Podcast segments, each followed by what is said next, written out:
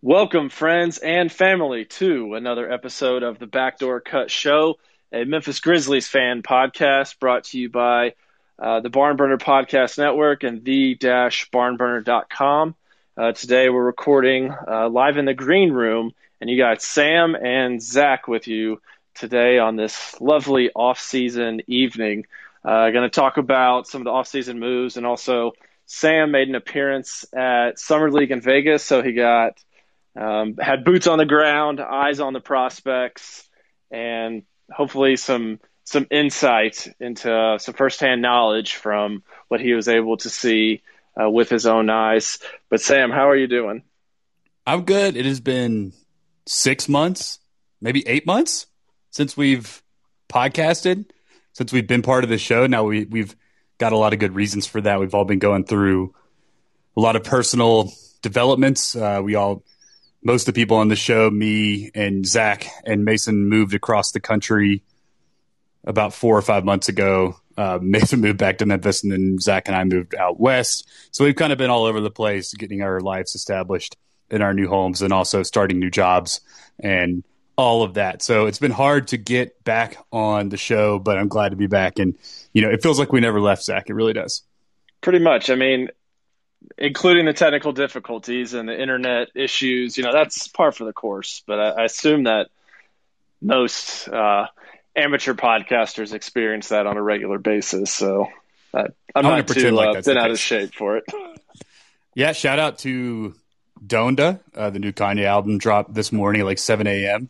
Um, and I've uh, I've given it a listen once through. It's it's good as Kanye stuff often is. It's something you don't just listen to once and totally get it, so to speak. You have to kind of let it wash over you. So shout out that he's, he's been living in the Mercedes Benz arena uh, in like a little like cupboard. Uh, it's pretty interesting stuff. It's like performance art too. And then also shout out Penny Hardaway for the number one recruiting class. And, you know, we are Memphis Tigers fans and originally from Memphis as well. He pulled in uh, Jalen Duren and Emoni Bates, the number four and five, I think, in certain listings. Players of, in the 2021 class often well, most likely because they reclassified from 2022. Uh, so Penny's got the number one recruiting class for the second time in three recruiting cycles that he's had, and uh, that's that's pretty good stuff, man. It's exciting, and we can only hope that it ends better than it has in the past this year. But you got the mix of old guys, you got the mix of veterans, you got role players, and then you got two phenom freshmen that are likely going to go in the NBA lottery um, to supplement the roster. How are you feeling about your and I Memphis Tigers? Uh, I every year they rip my heart out for the past like decade or so. So I'm not gonna like when the Wiseman class came in, I was you know Elite Eight, Final Four focused, but we we haven't made the tournament in a long time. So gosh, those kinda, are the days. Let, let's get there and then see where that takes us. But we got some dogs on this team, some guys who are you know ready to play, um, going to make a big splash in the league as well. You know, not necessarily the same players. Some a lot of guys left, but I think that the right players stayed, and that's pretty critical for building that culture uh, of hard nosed basketball and winning. Uh, guys like DeAndre Williams and Lester Quinones have kind of become the heartbeat of this team uh, in their their tenure here. All I'm asking is it would be Tulsa and Frank Haith, who have become the thorn in the Tigers' side. Um, no matter who's on that roster, they just have our number. And Ugh. so I, I, expect to run through the American, um, but expectations, as we know in college basketball, can easily get shattered. And then I end up firing off texts into the group like, this sucks. And these guys, like, just are not playing well and they suck. And then Mason defends them.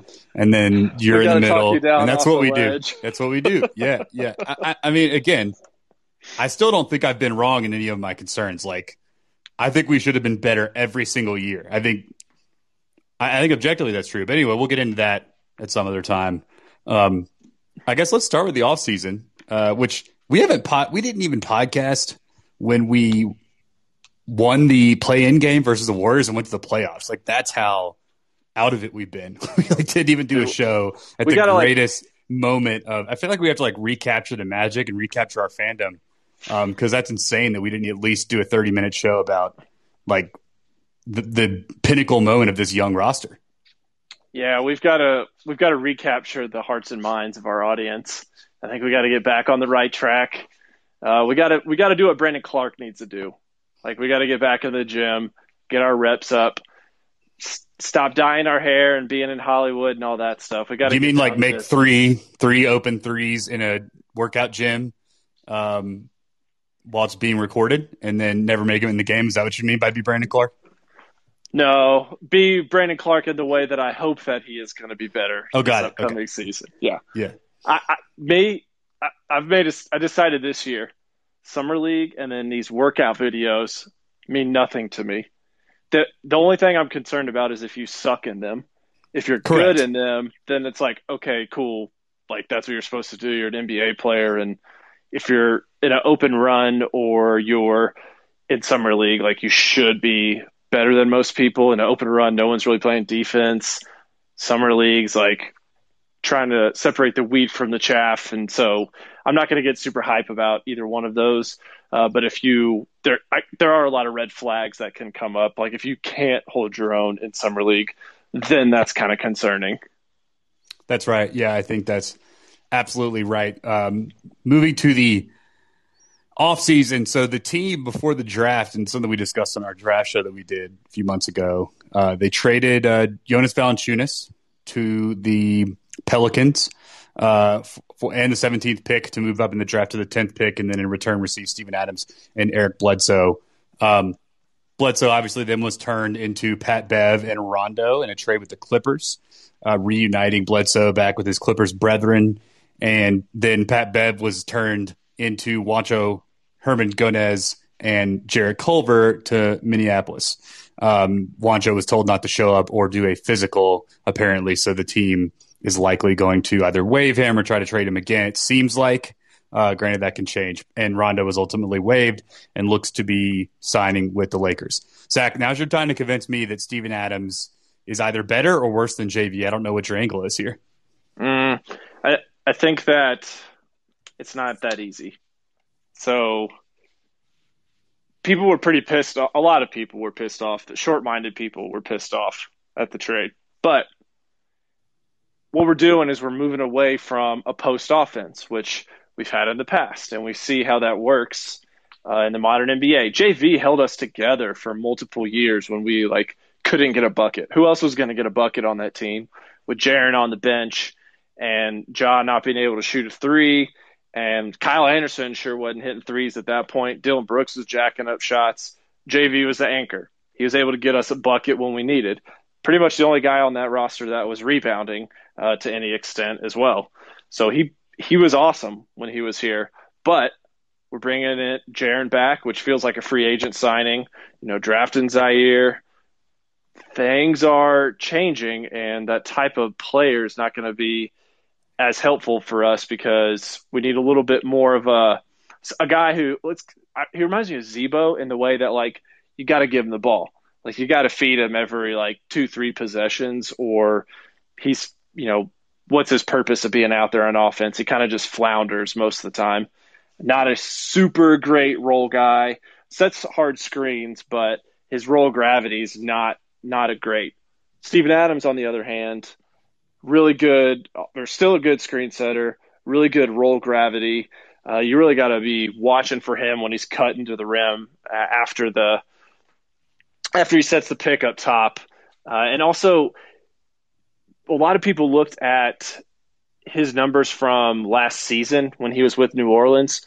That's a terrible like comparison. I think you got to go back to some of his previous teams with uh, with the Thunder and kind of see the role that he played on those teams. And a lot of his efficiency per 36 is not that far off from what uh, JV was able to do. Like he still finishes around the rim. Okay, so that's a wash. He didn't have as many rebounds in New Orleans as JV had last year here, but like I said, no one on this team was interested in rebounding in particular. Uh, but uh, New Orleans had folks like Zion and some other players who were, you know, actively trying to rebound. So those boards are just going to, I bet you can switch them. I wouldn't be surprised to see Adams average like nine to 11 rebounds a game this season. So I think you're going to get that rebounding production you know, immediately back uh, in the form of Adams. Um, I also saw him shoot two fadeaways in a workout video against Evan Mobley. So he's going to be amazing from mid range. Just kidding. I, I totally went against my own logic right there. Um, but I thought that was kind of funny that he and Evan Mobley were playing together. And like that made his highlight or little uh, video snippet. Um, but overall, like I think the trade makes sense. And JV is on expiring contract.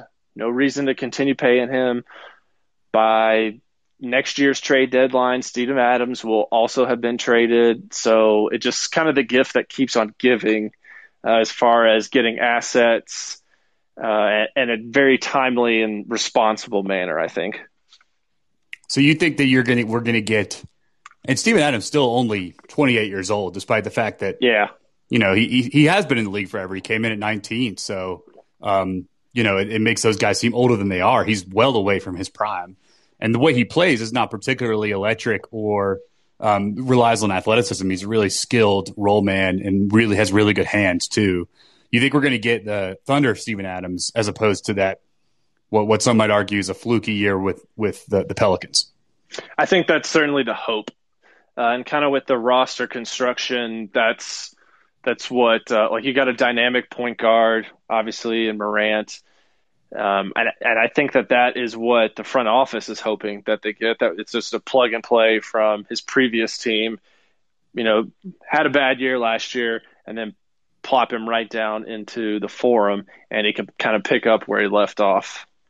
The the marketing team's also going to have a field day with him. He's just a a character, oh, yeah. and uh, he, he's uh, the city's going to love him. Obviously, um, you know much has been said about the Z-Bo thing in 2014 when Z-Bo got suspended for punching him, and I'm sure he could get under guys' skins because he plays hard and you know has no issues with with uh, playing tough and physical down in the post. But I, I think like there will easily be two to three Steven Adams giveaways. Um, I think we could pretty much count on that. Um, and that, that, what they are, I don't know. Yeah. Like maybe a little wooden flute. Do they do that in, in Australia or New Zealand? Is he New Zealand? Is, is uh, he's a Kiwi, right? Isn't that that's New Zealand? That is that is correct. Yes, that is correct. Yeah, okay, New Zealand. Actually, yeah. and interesting. He has a he comes from like a, a family of like 10, 10 or eleven kids, and his dad like he has like a bunch of half siblings because his dad was like a in and out of jail and like just impregnating women across New Zealand. Uh, and so he's that really interesting. If you ever want to spend some time looking up his history, huh. it's yeah, and um, just sort of escaped New Zealand. He claims that if he had stayed there, he'd have absolutely been in one of those kind of street gangs or whatever, and like just been a, a basically just a whatever they call a criminal over there. Uh, but then he got out and um, you know came over here and played basketball at Pitt, and now he's in the league. Um, all right. So, what do you think of the Culver deal? Um, a lot of people are talking about Culver being the flyer guy. Like he's a six overall pick in 2019 out of Texas Tech, with played in the championship game. I liked him coming out of Texas Tech because he's like a, mm-hmm. a six six six six six seven wing. Played great defense. Played for a tough coach and Chris Beard. Um, obviously won at every level and and seemed to be the guy that would you know if he couldn't shoot then he would learn to shoot. But then he just languished in Minnesota. Got less minutes as the season went on. I've seen him like I feel like one Grizzlies game he had like 30 or something, so I like have a skewed opinion of him. Um, but his stats are abysmal. He's been terrible. Realistically, I hate second draft guys. I always do. I've always hated him. Yeah.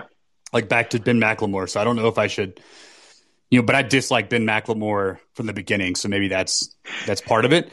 Um, but I don't think this was about Jarrett Culver. I think as as has been discussed, is more about contracts, breaking up Bledsoe into two different contracts um, and then turning Pat Bev into two more contracts, uh, and then you know giving you that flexibility to trade those for different players or picks, um, or you know when you cut them, it's not as big of a hit if you have to cut Juancho. It's not like you're buying out a guy for 17 million or buying out a guy for like six, seven million, uh, or whatever Juancho's contract is. So.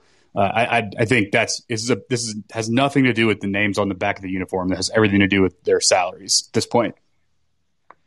Yeah, I think across the board, it saved like a million bucks as well um, on the, against the cap. If I, am not optimistic that he's going to turn into anything, like you said, coming out of Tech, like pretty interesting guy, um, good size on him, really really good defender, um, and maybe that can be a calling card for him. I don't know, but I don't really see. You're not going to play him over guys like Melton and Bane and Dillon Brooks. Hopefully not. And, It would be Oh, the bane yeah, of, right. of Fast Baked Breakfast's existence if he took Melton's minutes now that he's here. Um, I know Keith's sweating about it. I've talked to him about it.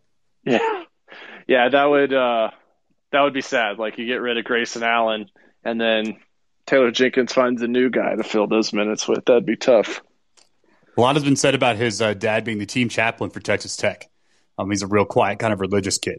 They basically make him out to be a character from Remember the Titans when they talk about him. Like he's like the quiet guy with the Bible all the time, and like I'm just like, all right, like maybe we haven't gotten to the climax of the movie yet, and he hasn't come of his own and figured out like he needs to every now and then curse and uh, and play tough. I don't know. I I just like Just- that's what they talk about him. That they talk about him like he's wearing like a pope outfit in in the locker room. Uh, just, just shoot better than like what is it, twenty five percent from three? Is it? Dude, just abysmal his numbers. Ugh. yeah, it's it's it's pretty. For a bad Uh, team, too. You know, if you can't crack minutes on the, the Timberwolves. However, it cuts both ways, right? Like the Timberwolves are a pretty terrible situation for everyone. Like no one succeeds there. Uh, and it, it, it is not a good place to get drafted. So I think you also get a little bit of a pass coming from a team that hasn't had its shit together to some extent. Um, but we'll see, you know. But again, I don't, you know, if he turns out and could be a rotation guy for us and just kind of be a, you know, eighth, ninth, tenth man, great. Um, you know, if he doesn't, then whatever. Uh, another team might take a flyer on him as it expiring, but we do have to pick up his option, and that's the issue. I think is deciding what to do with his like insane option. I think he'd be making like Oh, more than like half our roster if we picked up his option just by virtue of where he got picked.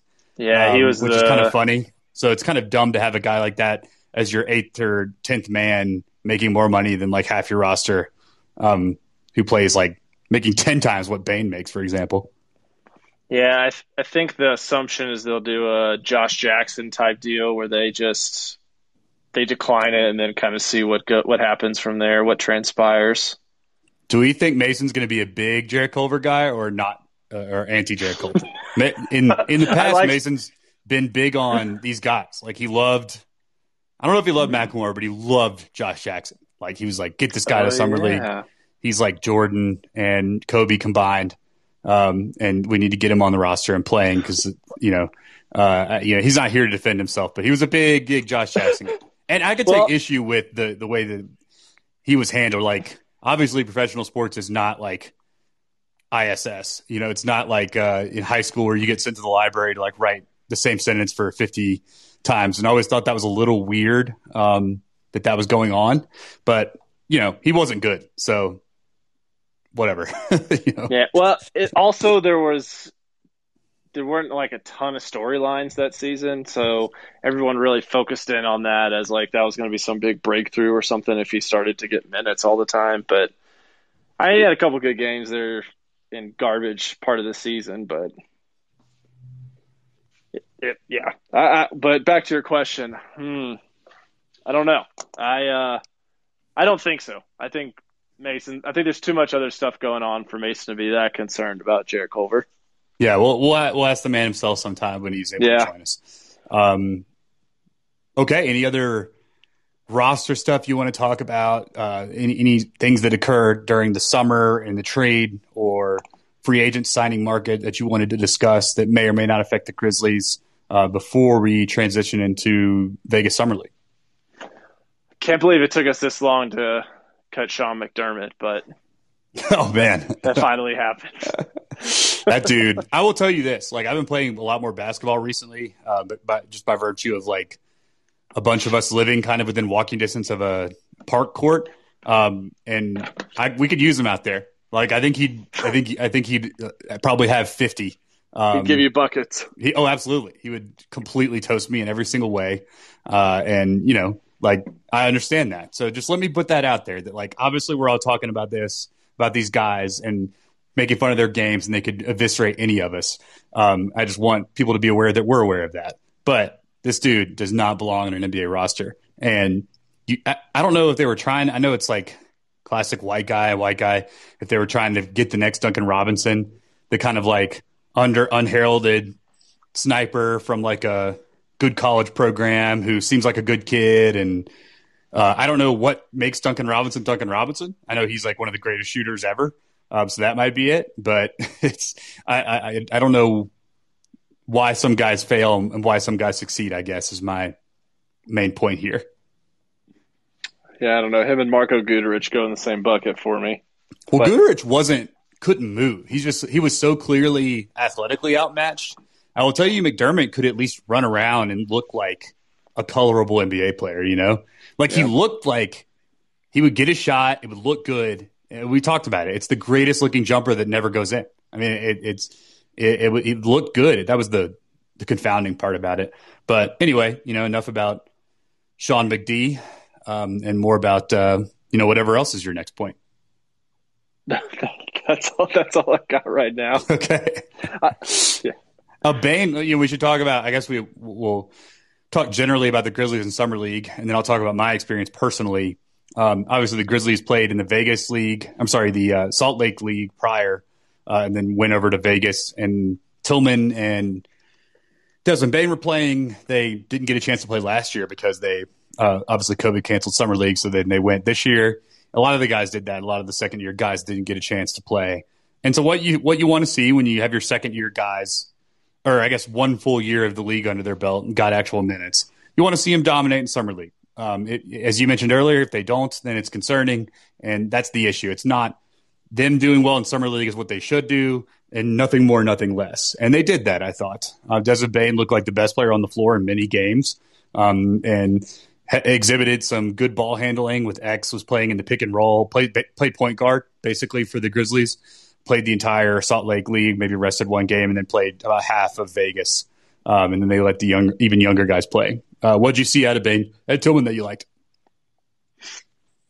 The with Bane out there, it was clear that he was the alpha on that on that team when he was out there, which was really encouraging because he's the guy with the most NBA minutes on the court um, so you you kind of expect that from him, or you you want to see him take that leadership role instead of sitting back, maybe letting things transpire. He really took the game himself, like he brought himself to the game, and he hit a lot of he hit a lot of shots.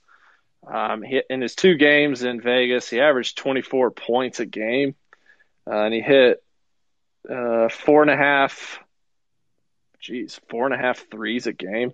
Like he was just on, just on fire. He clearly outmatched everyone. Uh, a lot of good passing, and like you said, uh, he even mentioned or Jenkins mentioned that he was going to run the point some, which is cool because that adds another ball handler to uh, the main roster.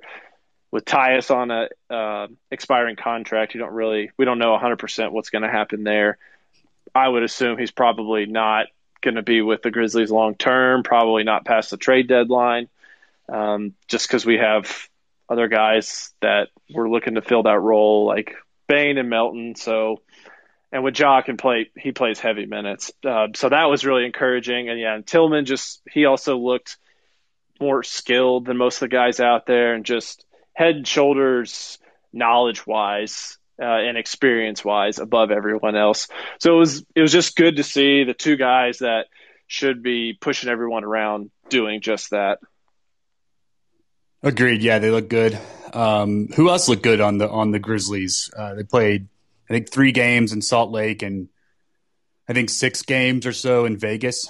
Um, five or six games. Did did you see anyone else on the team that you thought deserved a two way or uh, an Exhibit 10 to be in training camp, or maybe you know might get a look on another person's roster. Uh, who else did you like? So Tilly, uh, I caught at least one of his game. He was just he was unstoppable. Uh, one game he was draining shots from everywhere, and he's someone that you know he he was so good in college, such a like versatile, big like tall player who can shoot the ball so well. So that is obviously a great asset but had so many injury issues. You didn't really know what what you were going to get. You know, he was a projected lottery guy until he started getting hurt all the time, uh, and then that was why the Grizzlies were able to pick him up undrafted last year. Uh, just, so to see him ball out was pretty cool because I've always been kind of curious. He seems like a guy who would be really good to for like really valuable for a team. We didn't really see that a whole bunch last year. He didn't get a ton of minutes, but you know, I I am curious to see like what his future holds. Uh, but it was encouraging to see him really light it up a couple times as well. Do you think if you if you were out at a bar and took a bunch of tequila shots and you're being really honest with yourself, if someone came up to you and said, Zach, do you think Killian Tilly is a rotation guy on a playoff team, on a good playoff team? What, what would your heart tell you? Uh, probably not. No. Right. Like he's probably not in the top, top uh like nine on like a good team. I think that's right. Um, can give you big minutes in the. I mean, not big, but can give you spot valuable minutes in the regular season, though. Um, and not a bad guy to have on your roster, but also could very well be kind of included in a package to a young, even more rebuilding team, maybe. Um, but yeah, I thought he looked good. Uh, finally, he was starting to like play minutes, little healthy, started to show the skills that made him so good in college and made everyone say, "Wow, what a great draft pick!" Like the only knock on him is that he never plays. And you know, you get it. You get it when you see him on the court. You can understand why he would be a valuable player to an NBA team. Um, but no, I agree with that. What'd you think of Ziaire Williams, the Grizzlies' tenth overall pick out of Stanford? Uh, you know, made his debut in summer league. Um, started every game, I believe, except for maybe one. They rested him, um, playing mostly the three. And did you see anything out of him that surprised you, or uh, disappointed you, or all of the above? I, I think it was pretty hot and cold with him. So he started off really good, and then he's he made a lot of I think turnovers is probably the big thing that sticks out to me as a concern, but a lot of that can be worked on, uh, just like that decision making and just getting reps because he didn't play, you know, a ton last year uh, in college. So it, I really felt kind of neutral about the situation with him, like the showing at least. Uh, it wasn't like a dazzling performance, but it wasn't like off a cliff or anything. Uh, but the turnovers were one thing that uh, stuck out as kind of a negative. Uh, his defense was solid. I, I liked that side of him. Uh, and, and, he shows really good pat or flashes of passing uh, and a lot of other stuff. So it's really gonna it's gonna be probably a couple year path before we really get to see like what kind of player he actually is. I think that's right. Yeah, I think it's going to be a few years for him, not in the way that it was for you know two years away from two years away. Sort no Bruno, of upside. Please. Yeah, like I, it's more like for him to be, you know, who he should be. It's going to be a few years, but he's obviously skilled, um, plays hard, plays smart, and always plays within himself for the most part. Uh, you know, like I, I, big wing like Kawhi Leonard took a few years to become Kawhi Leonard. Obviously, you know he was like an eight points per game guy, maybe six and eight points per game, like his his rookie sophomore year. Um, you know, played big minutes on a really good team, not big minutes, but played got actual minutes on on you know a bunch of really good Spurs like that second life Spurs teams. But you know, it wasn't like himself for a while. So you know, sometimes it takes a few years. Um, and I don't think that you know anyone's going to be mad about that. I will say, like he's fast as hell. Uh, there was a couple times where they would be on the break and he would just beat like three guys, like um, to where it looked it almost looked like it would be have been a clear path foul, but he just is faster than like three other guys. Um, and so he moves like like a gazelle, uh, and he's built like Brandon Ingram, but I think he moves even quicker. Um, and I was also really uh, I was impressed with the speed, but then also like he would get the ball and I would feel like he was going to go up and dunk, and he never would. He would just like get fouled and not finish. And I know that was a concern at, at Stanford was his strength in finishing around the rim. And there were some times where he like had the clear break, and I thought he was just going to go up and yam on someone, and he just didn't. You know, he just got fouled and like lost his balance, and um, you know that's just he's 19. You know, he's going to put on some weight and figure it out. But he's on a good team to to develop and a bunch of good young guys to help build him. I think, um, at least I hope so. Anyway. Yeah, I think with this go around, like we got to wait two to three years to really see what's going to be there. Unlike Jaren, I didn't give Jaren that uh, that window for some reason, and now looking because he was good all right off the bat. He was good right off the bat. You know, like yeah, I, he, he uh, set the bar pretty high for himself, and Ja obviously those, too. Like, like Ja was all good right away, so it's yeah. like we're kind of used to that, um, maybe irrationally so. Yeah. Like both of those, I will tell you that I did not expect either of those guys to be good right away, and they both were. Uh, so that was exciting. And then Jaren had like an insane year too, you know, 17 and seven or whatever he was averaging, 17 and five. Um, so I was like, oh shit, he's doing that at like 19 to 20 years old. Um, this is going to be great. And then, you know, injury set in, but we'll see. I think we're willing to give him some time. Um, let's talk about Summer League because I know it's something you're interested in. And I know we've been told from some of our our fellow bloggers um, that it's awesome. And I'm here to tell you, Zach, it is indeed awesome. Uh, it, it is a so it's like in Vegas. Obviously, the event takes place um, at UNLV, uh, the University of Nevada, Las Vegas, um, where obviously Tarkanian had some really good teams in the '90s. So it has a his, kind of a history there, a college basketball history as well. Uh, and you can see like the giant bronze statue of Tarkanian, and um, you know there's banners in there and whatnot, and retired numbers of, of players that have been through there. Uh, so it, it's the event takes place like between two gyms that are connected. So there's uh, there's the Thomas and Mack Center, which is the bigger like main gym, and then there's the Cox gym, which is or Cox facility or whatever it's called, Cox Arena, which is uh, the smaller gym, which I think is probably maybe the women's team or, or volleyball. Um, you know, kind of like at Memphis, the the the smaller uh, what was that called? The jungle? Uh, Elmer, the field house. Yeah, yeah, yeah, yeah, field house.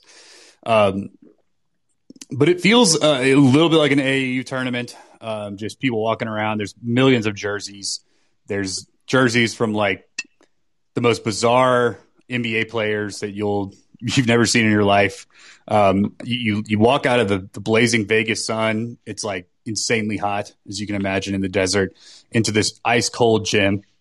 And then it's like, it's almost like you're in the casino of basketball. Like you're, you're in this ice cold gym. You there's no sun coming in, so it's like you could lose track of the day in there. Um, so it's it's kind of a bizarre. It feels like they're pumping oxygen in there. It feels like there's everyone's kind of happy. I mean, there's plenty of concessions. You could drink all day if you wanted. You can do that, but obviously, like it's the most pure basketball experience in existence, oh, pure NBA experience, I should say, because you're walking around. I mean, you're amongst GMs, coaches, players, other execs. You could sit like anywhere by them. Technically, the first two or three rows are reserved, but you could sit right up against those. Um, you know, those reserved for players and coaches and execs and whatnot. Uh, but you can sit right up there, so you can very well be sitting. You know, I was sitting three seats away from multiple NBA guys on teams, and a lot of the NBA guys just come out to Vegas, hang out, party, stay in you know the Cosmo or the Aria or the Venetian or all the the really nice casino hotels that are on the south side of the strip, which is close to UNLV. And it's just a big kind of celebration of the league. And I could definitely see, like, I took my wife one day.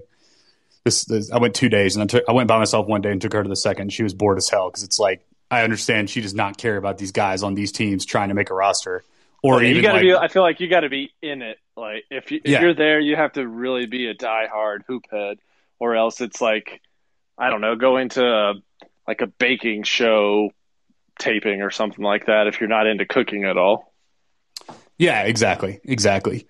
Um, so like the first game I went to was a Bucks game. I sat next to this random dude who, um, I was wearing a Grizzly shirt, and he asked me if I worked for the Grizzlies, and I said no, but I know like I, I know some of the front office and I'm, I'm a lawyer and I do some sports work. And so anyway, we, we, we started talking. Uh, he's a finance guy up in New York, and he knows the owner of the Bucks, one of the owners, one of the three owners, who's also a finance guy in New York. Um, so he's like close to the team, and he was like, "Yeah, Giannis is about to come in here and sit like right over there um, in like two minutes." Because uh, he was texting with the owner, and then in walks Giannis and his brothers um, to watch the Bucks play. Uh, I should say two of his brothers is the fourth one I don't know if he's the youngest. Alex Alex Antetokounmpo um, is was on the Kings summer league roster. Um, so they were just hanging, you know, being Greek guys. I don't know if they gamble. I don't know if they do. They just just hang out. And he's a gargantuan human being. Um, and it's funny to see him like just, you know, in street clothes. Uh, yeah. But one of the days I went over and saw, I think it was that day I went over and saw Grizz Kings. I accidentally sat behind the entire Spurs Uh, I'm sorry, Kings front office, including Monte McNair, the GM. When I say right behind him, he was literally in front of me, like my knee kept bumping into his his seat. Um, Luke Walton was like uh, right in front of me as well as whereas Buddy Hield and Tyrese Halliburton, Alvin Gentry, who's on the Kings coaching staff. Um, I'll tell you a little bit about this game. So this is a game where Bane and Tillman don't play. So like we were just giving Ziaire a lot of shots and like there was no synergy. So we were getting beat. Obviously Davion Mitchell was just, you know, killing us. Um, and so I leaned forward to Monte McNair, who used to be with the Rockets. Uh, used to be assistant GM under Rafael Stone um, at the Rockets, and then went over and became the head guy with the Kings. He's new. Uh, he looks really angry and mean. Um, but I leaned forward and I said, "You guys got one with Davion," and then he just completely ignored me. I mean, like in every single, didn't even acknowledge that I said anything. Uh, and then eventually, like once he realized that I had said something, he turned around and just did the curse smile, like the real curt smile, like like uh, basically like mm-hmm. fuck off, dude. Yeah. Um, and I was like, all right, okay. Like, you know, I was actually trying to compliment you. I, what I could have talked about back here is like all the horrendous moves that have been made by, um, you know, you and your some of your front office. But right. obviously, I was trying to be the good guy. But you know, we see how that goes. But I will say he was trolling Luke Walton the whole time. Um, every time that the Kings didn't get a call, he would punch Luke Walton in the back of the shoulder and say, "Why are you not raising hell? Get us a call, man. Get us a call." and then Luke would just start goofily laughing, and I couldn't get, I couldn't understand if the vibe was like abusive housewife, uh, but it seemed like it. Uh, it seemed like he was living in a state of terror over um, his boss and GM, and it was really weird the vibes. Uh, but Luke seemed like a real amicable guy, you know, like um, just a nice kind of Cali sort of dude. Uh, and Hallie was sitting next to him, and Hallie was doing a couple really funny things. I could hear everything he said. So I heard him talking about the players. I heard him talking about the um, you know, the Grizzlies and the Kings. And every time that Santi Aldama shot, and Santi Aldama shot like what felt like 50 times that game, and he missed 49 of them. Um, he actually finished summer league like shooting like 17% from the field or something like that. He could not have looked worse. Uh, yeah. Every time Santi shot, Hallie yelled, "Hell nah!" Like just yelled it across the gym. And I know for fact this is in a smaller gym that Santi heard it. Um, and, and and talking to Keith, who I also met up with at this game, Keith of Keith Parrish of Fast Break Breakfast. Um, we sat next to each other for a little bit, and he said he's heard it. He's heard that exact thing throughout summer league. Um, some guys are really not respecting Santi's game, um, so that was that was tough. Uh, Hallie was also roasting Davion Mitchell. Uh, someone leaned forward and said, "Man, he looks good," and he said, "He's not going to get any minutes this year." Uh, yeah, we got too many guards, and I was like, "Damn, that's like what a blog boy would say." And now it's from the horse's mouth, right? Yeah. Uh, and he was like sort of kidding, but also you could tell like he does not want to give up any minutes to this kid. Uh, and you know, he kind of made his name last year as like a, you know, kind of a, a, a really talented, immediately impactful guy. Uh, so you know, we'll see. But he was sitting away from the front office, so it was like also that was also some weird energy because he obviously shows up in trade rumors every seven to eight minutes. Um, so that was weird, but he was still there. Um, you know, Davion looked good. He did, uh, and, and uh, despite me trying to to brag on him to the the Kings brass. You know, um, I still felt good about him. So uh, that was uh, that was interesting. But that's the sort of the stuff that you can experience. You can really soak it in, and everyone is there. Everyone in these front offices, it is quite literally a work trip for them. Um, they they watch all the teams. They soak in players to try to fill out their rosters. They're evaluating their own draft pick, and it's really kind of a a networking event for all these people. You could tell, like when you have the badge and you have a, if you're on a front office or with the team, you have a badge that allows you to sit in those three rows, and everyone with a badge like kind of walk with a little bit of a stride, with their head held a little bit higher, and they were kind of the VIPs of the event. Um, but obviously, none of them were drinking, so it's a combination of fucked up fans that are just like happy to be there because it's cheap and they get to see players close up, um, yeah. and, and these like GMs that are mad, you know, about the fucked up fans, and you know, like are either really happy about the guy they picked or, or not. It, it's quite interesting, actually. Yeah. Imagine a work networking event, like if there was a, I don't know, a, a, a uh, like a manufacturing, like consumer product manufacturing conference that you went to in Vegas, and like there were people that could just spectate you guys and just get hammered, like and heckle you, and you were there like like sort of working. It, it was interesting. The, it, yeah, we're trying to like is. get stuff get stuff done while they're just like where their entertainment. Well, and they're pretty like unaware. So they're, I mean, I'm keyed in. I know, like, I've done a lot of research on who's in these front offices and who the guys are, and I know what they look like because I've like done research on them. So I could recognize these these people, um, you know, without like someone telling me because I'm aware of the you know the basketball side of all these teams. And but obviously, like the fans aren't, so the fans will just come down there and be talking shit about a player that just got drafted two rows behind the guy who more than likely him. made the call. Yeah, and um, mm. you could mm. tell there was some, you know, there was some like uh, some these guys have to get used to it. I guess it happens every year, but that was quite interesting. Um, and then one last story that saw the Spurs play too um, was similarly behind where all the Spurs were sitting, the Spurs front office, and um, well, I guess first of all, Primo, Josh Primo, their their surprising pick um, at at number 12. Um, he looked good, man. Like he can, he can score and in a lot of different ways. And it was, um, you know, he was really going at it, uh, versus the Rockets and, uh, the Josh Christopher. And it was, you know, um, it was really exciting to see those two young guys really play hard and, um, you know, play against each other. Uh, but yeah, so I'm sitting there and on the front row, this dude sits down. He's like giant, and he's wearing these big ass jean shorts. I mean, these jean shorts were like a mile wide. And he sits down. Can you hear me? Yeah. And I'm like, that looks like Dunk. Or I mean, I was like, that looks like David Robinson. Um, and I was like, but no way. I mean, why would he be at summer league like decades after he retired? Like he's not that big of a Spurs fan. Like that would be ridiculous. Um, and then I looked down on the roster that you get a pamphlet with all the rosters, and I see a guy named Justin Robinson on the Spurs summer league roster, and then I look up and um, you know I'm like looking at this guy closer, and he's like so gargantuan that it, just has to be. And I'm like, that's David Robinson. Uh, and so I was, you know, like two rows away from David Robinson watching his son with his wife and other son uh, play. And that was quite interesting as well. Um, but I mean, you could, you know, you can walk right up to these guys. Like some people it is. Some people walk right up to them and like got them to sign something there's they have security guards, but obviously if you look like I think the player kind of dictates how open he is. Like if he tells the guard to like, "Hey, dude, don't let anyone approach me," then that's the case. And unfortunately, right. that seemed to be the way that Ja handled it. Like I saw quite a few Grizzlies fans that were there that tried to get up to Ja, and he no one had any luck getting to Ja um, at any point during the the um, mm-hmm. he was at every Grizzlies game and sat front row. I will tell you also one last observation: the Grizzlies like all were there. The entire front office was there. Zach Kleiman was there. Rich Cho was there. Um, all of their scouts who were all from Duke, which is pretty funny because we know Kleiman's a huge Duke guy.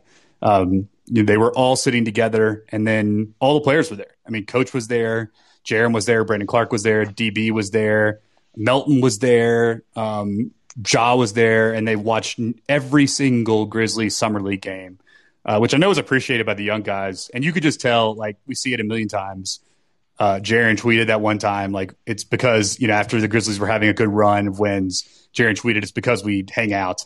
Um, and you know that while that seems like a simple distillation about it, I you can see it like they're legitimate friends, and I think that matters when you're a young team. And I think that that might be why they've overachieved every year, uh, contrary to Vegas's predictions. And everyone's like, "Wait a minute, why is this happening?" Um, I think it matters for a young team. So I didn't notice that, and it's, good to see. Do you think that um, when tough decisions have to start being made as far as the roster, people getting traded, contracts being too big to all have the same team, that type of thing, that is going to become an issue. Like they will harbor some resentment towards the front office, or they'll just they know business is business and just continue to be professional and build the relationships with the guys who remain on the roster. I guess it's hard to say from the outside looking in, but you know, I guess that could always be a, a potential outcome, like a concern. Yeah, I think. I mean, obviously, but you know, you, you'd rather it be there and at least have that starting point than like them not be friends at all and not have that chemistry at any point in time. So that's true. Yeah, that's what I was going to say. Part of it. Uh, you know, I think that it's front office to front office too. Like obviously, the key of being in basketball front office is developing relationships with your guys, making sure they trust you, then also be able to pull the trigger on moves like that. You know, trade a dude away at a moment's notice and have them, you know, not resent you for it. The, number one, the player, and number two, the the rest of the guys remaining on the roster. So I think like you just have to be open. Um, you know, and for example, like they didn't re-sign Justice Winslow, and obviously Jaren and Justice like seem to spend a lot of time together. And I don't think that's made Jaren any less like he all he does is tweet about the Grizzlies and how excited he is and stuff like that. Um, not the not the tweeting's what matters. That's like your actual opinion.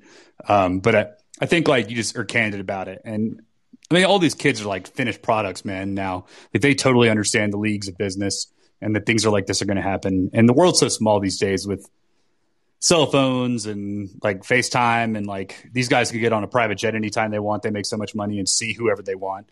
So it's like not as big of a deal, I don't think. Um, at least I'd like to think. But you know, hopefully that's the case. Hopefully we don't alienate guys or guys get mad about stuff like that. Um, we hope to continue the chemistry we have. Did you see anything from watching Summer League from your couch? Um, as far as just like overall, I honestly yeah. didn't get to catch a whole lot of games that, like, I focused my time on the Grizzlies games.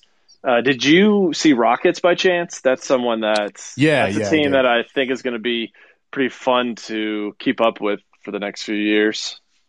I did. I saw they played the Spurs. They played David Robinson Spurs, and okay. they.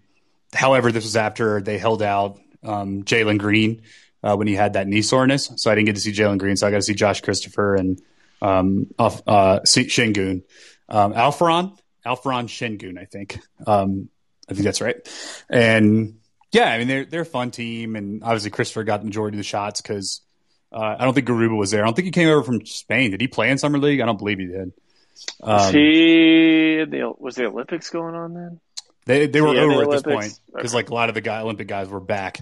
Um, I got you. You know, at summer league, because like uh, some of the gold medal guys were there. Like uh, apparently Khris Middleton showed up and was like dangling his gold medal around and like trolling people, um, which is honestly what I would do if I had a gold medal too. So shouts to him.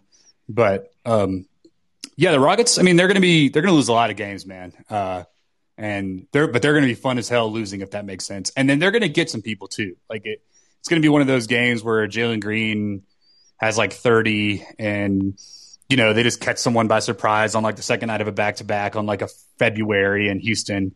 You know, after like a lot of the guys went out in Houston the night before. Um, but yeah, I don't think that any of that front office plans to be good. I think they plan to capitalize on the lottery again, kind of grow this young team um, and you know try to find trade destinations for their vets uh, that, that that they don't think are going to be good locker room guys, and that's where where they will go from there. Um, but they, you know, I will tell you, Jalen Green was already a celebrity man. He's such a striking presence because of his hair, and I know that sounds weird, but he's um, he's got this like awesome flowing bouncy afro kind of thing that like just it looks epic, and he looks very unique. So he's very easy to spot. He's obviously tall and um, skinny. He's like six six. Um, but uh, you know, he came out wearing these kind of bell bottom jeans and like these skater shoes and like a Rihanna shirt or something, and like was just signing a ton of autographs of people and like you know he's barely played. He's never played an NBA basketball game yet, and you could tell he's like kind of built for the star thing. Oh, he's um, super Hollywood. Like he is, he is. Yeah, we saw him talk shit about Detroit. Like, um, oh yeah, you know, which is I'm really glad, really glad uh, that, that, the Grizzlies were not up that high to be caught in the crosshairs like that. Because um, oh, yeah, I know that we hurt. would all like hate him for a, like a decade. Um, however, let's not forget that Jaren once uh, did not submit his medicals to us. Uh, because he didn't want to go to Memphis, and uh, you know, and then he sort of captured our hearts once he got here. And I think the city captured his heart. I think that's like kind of Memphis's thing, right? Is that Hollinger always said it's not hard to re-sign a guy. In fact, they've never not re-signed a guy they wanted to um, in Grizzlies history. It's just hard to get guys there. But once they're there, right. you know, you see what it's about, and it's a unique. It's a unique city. It's you know, you and me being Memphians that don't live in Memphis anymore. It's very difficult to explain what makes Memphis Memphis. Um, you know, but but it is what it is. Yeah, I'm thinking there's like you're people are fully behind you if for if you're the uh, Grizzlies or Tigers. Like folks are just behind you that there's not a there's no other pro sports to compete with. So like you know out here there's Colorado in Denver there's like eight pro sports teams. People can pick and choose what they want. Memphis it's just hoops. That's true. That's true. Yeah, um, that, that's definitely a part of it. Anything else you want to talk about on this episode as we coast through the dead zone of the NBA? Um, right now is the month of uh, the month of uh, like the second two weeks actually, right after Vegas Summer League of August, are commonly known as in front offices the time where everyone could take vacation. Um, it's like the only time of the calendar year that you can leave and like nothing's happening really. even though you can still make trades and roster decisions and whatnot, um, which is kind of crazy how ne- nonstop it is for the guys on the business side. Uh, but you know, I, so I think it's truly the dead zone. That's why you won't see much happening on the trade uh, in the trade scene um, or in, in you know with the rosters. So uh, you know, I, let, let the guys have some fun. You know, like they work all year for it. Yeah, a couple a couple weeks. You know, that seems reasonable. I think I think what, you use your use your two two weeks PTO or whatever the team. Yeah. What uh when does preseason start? I, I didn't yeah, actually look starts, see when the first when the first game was. Uh, that date slipped in my mind. It's October fifth or sixth, I think. I think the Nuggets' first preseason game. Uh, actually, uh, they only have one home preseason game. I know it's like the eighth, um, and the Grizzlies actually have six total preseason games, which is the most of any team. Most Jeez. teams are playing three or four. I don't know how that happened. Um, you know, maybe you just get to schedule it, and we'll get some guys run, and you know, obviously, like we're a young team, so it might make sense. Uh, but you know, something something around the first week of October they start happening, and the season kicks off. I think the 19th or 20th, somewhere around there. Grizzlies open the season versus the Cavaliers, I believe, at home um, which you know, like Evan Mobley might have some draw there. Uh, a winnable game, I think. Uh, you hope you would certainly hope to kick off the season like that with a win. Um, you know, how do you feel? Did you have any notes about the schedule release? Uh, no, I don't have those uh, in front of me. Could be another episode. Maybe next week we'll talk about the schedule. Um, yeah. But cool, man. That's all I got. I gotta go listen to Donda some more. Yeah, I'll have to pull that up. Did did Kendrick come out with something this week? I saw tweets about it, but I couldn't like find. I'm I'm I'm new to Apple Music, so I don't know how like how the new releases work and stuff. I'm Spotify guy, man. Um, what you were? Wow, wow. Spotify guy. You were the biggest Apple Music guy there for a minute, huh? I was. I was. I was the biggest you Apple Music guy because I didn't realize that somehow I like it never occurred to me that this this sort of thing existed that like a subscription service by month where you could listen to literally anything um, had never really occurred to me until I got Apple Music like four or five years ago, and I was like, holy shit, I can listen to like some crappy 2003 Saliva album that I used to have when I was in, like 12, and it just like was a wave of nostalgia. Um, and then the Ringer got bought by Spot, the corporate overlords of Spotify, and they put all their old movie podcasts on Spotify um, and you can't get them anywhere else. You have to get them on Spotify. So I was spending a lot of time on Spotify, and I was like, I might as well just like move everything over here. Um, that's why I did it. So without a doubt, the the ring the Spotify's acquisition of the Ringer totally swung my subscription dollars. Um, so smart move by them, just for my sake. Hmm. Well, I need like a declaration next time something like this happens when you just like trade teams like that. But okay.